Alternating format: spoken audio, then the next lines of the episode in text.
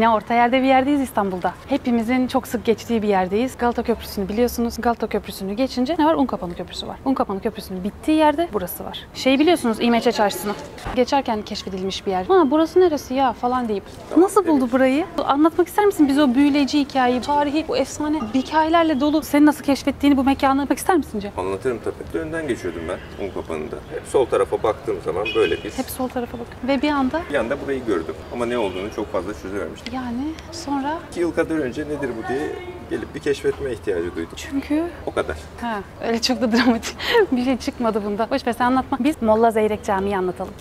Molla Zeyrek Kilise, cami, hastane, kütüphane, eczane, manastır. İçi dışı hikaye dolu buranın anlayacağınız. Burası bence en etkileyici kısmı. Hem kilise hem cami. Artık cami, kilise eskidenmiş. Kilise eskidenmiş ama hem kilise hem cami aslında hala içeride haçlar var. Burada o kadar iyi hissediyor ki insan kendini. Yüzyıllardır Bizans zamanından beri süren bir taşlar, dokular. Neye dokunursan dokun geçmişten gelen bir hikaye var buranın içinde. Bütün medeniyetler birleşmiş burada. Bütün uygulanan işte mimari sanatlar birbirinin üstüne eklenmiş. Bir şey yıkılıp yok edilip yenisi yapılmamış. İnsan bu yüzden bence çok iyi hissediyor kendini. Mesela içeride mihrap var. Mihrabın yanında Hristiyanlıktan kalma bir simge duruyor. İnanılmaz bir saygı ve bütünlük içerisinde. Gerçekten ruhani bütünlüğü sağlayan yerlerden bir tanesi burası. Ve Bomba, flash. Burası Osmanlı'nın ilk üniversitesi.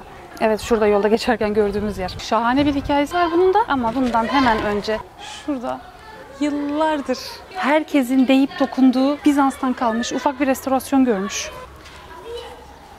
Burada nereye dokunursan dokun, senden önceki tarihin, senden önceki insanın bir izi var burada. Şu an Karaköy'den yürüyerek gelebildiğiniz bir tepedeyiz İstanbul'da. O kadar yakındayız. Burası 1124 yılında yapılmış. O zaman nasıldı acaba? Nerede ne vardı? Ne gözüküyordu? Etrafta neler vardı? İnsanlar ne yapıyordu? Bizans döneminde şehrin en önemli noktalarından bir tanesiymiş burası. Ve birbirine bitişik 3 tane kiliseden oluşuyor burası. Neden 3 tane kilise yapmışlar? Bir tanesi İsa Mesih'in adını taşıyor. Bir tanesi Baş Melek Mikail'in adını taşıyor. Bir tanesi de 3. kilisede Şefkatli Meryem. Bu üç kilisenin birleşiminden bu manastır oluşturuluyor. Vay vay vay. Tabii canım. 1124 diyorum. Çok havalı ya.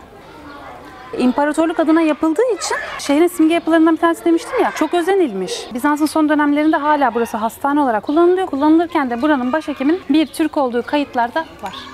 Bir imparatorluk tesisi olarak düşününce burası bezemelerle dolu. Süslemesinde, mimarisinde bir sürü bezeme kullanılmış. İmparatorlukla ilgili, güçle ilgili inşa edilen bütün dini ve sosyal yapıların hepsinde Gerçi içeride çok çekim yapamıyoruz yasak olduğu için ama demek istediğim abartılır. Sanatın en abartılı kollarının hepsi aynı şeyde ya birleştirilir ya da yeni bir sanat akımı bile ortaya çıkmış olabilir ki tarihte bunun örneklerini gördük. Bizans zamanında öyle. Sonra Osmanlı'ya geçince Osmanlı baroğunu uygulayarak burada restorasyonlar yapıyorlar, yenilikler yapıyorlar. İçeride de e, Bizans döneminden kalma opus tekle tekniğiyle yapılmış zemin var. Zemin kaplaması hala duruyor. Dairesel düğümlerle birbirine eklenmiş böyle zincir gibi halkalardan oluşuyor. Bu zemin Bizans'tan kalma. Üstüne basmayı çok isterdim ama üstüne basamıyoruz. Şu anda korumaya alınmış. 10 15 yıl önce basılıyormuş üstüne. Şu anda basılmıyor. Beni duyuyor musun sen? Tabii ki duyuyorum ya. Ha. Mikrofon var. Mikrofonu falan hiç yani. Hiç haberi yok. İlk kez görüyor. Abi o kamera kaç lens? 1200'lü yıllardan beri burası yaşayan bir mekan. Restorasyonuyla, işte yenilenmesiyle son 10 yıl önceye kadar gelmiş bu şekilde. Demiştim ya Fatih Sultan Mehmet burayı Osmanlı'nın ilk üniversitesi yapmış. Muhtemelen keşiş odaları e, dershane gibi kullanılmış olabilir. Birçok alan İslam'a uyarlanmış. İçeride Hristiyan kültürüne hiçbir saygısızlık yapılmamış. Onların bütün inançları saygı duyulur bir şekilde bırakılmış. Hatta bizde kıble onların tersi. Onların kıblesinin olduğu kısma Osmanlı işlemeleri, süslemeleri yapılmamış.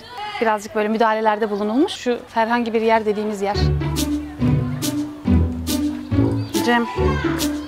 Cem. Cem. Cem. Cem, çektiğin tuğla miner de yine Fatih döneminde yapılmış. Hani bütün Osmanlı dönemi boyunca hep onarımlar geçirmiş de biliyorum ya. Herkes bilsin istedi. Burası Osmanlı'ya ait olduktan sonra eklenmiş bir parçadır. Teşekkür ederiz. Rica ederim her zaman. Sonra dediğim gibi Fatih Sultan Mehmet burayı fetihten sonra İslam kültürüne uygun bir hale getiriyor. İslam'ın ihtiyacı olan bir yapı haline çeviriyor. Bu Pantokrator Manastırı medrese haline geliyor. Medrese olarak da çok fonksiyonel bir yer oluyor. Zamanın ilk üniversitesi. Üniversitenin ne olur? Hocaları olur değil mi? Üniversitedeki akademisyenlerimiz işte profesör dediğimiz insanlardan bir tanesi o dönemde de onlara müderris diyoruz. Buranın müderrisi Zeyrek lakaplı Molla Mehmet Efendi. Molla Mehmet Efendi'den alıyor burası adına. Dalga geçme. Binada Osmanlı boyunca hem medrese halinde kullanılmış hem de hep cami olarak kullanılmış. Ya Osmanlı barok mimarisi işte. Buradaki sanat da buydu. Trafik sıcak. Merkezden çok uzaklaşmış olamayız Cem.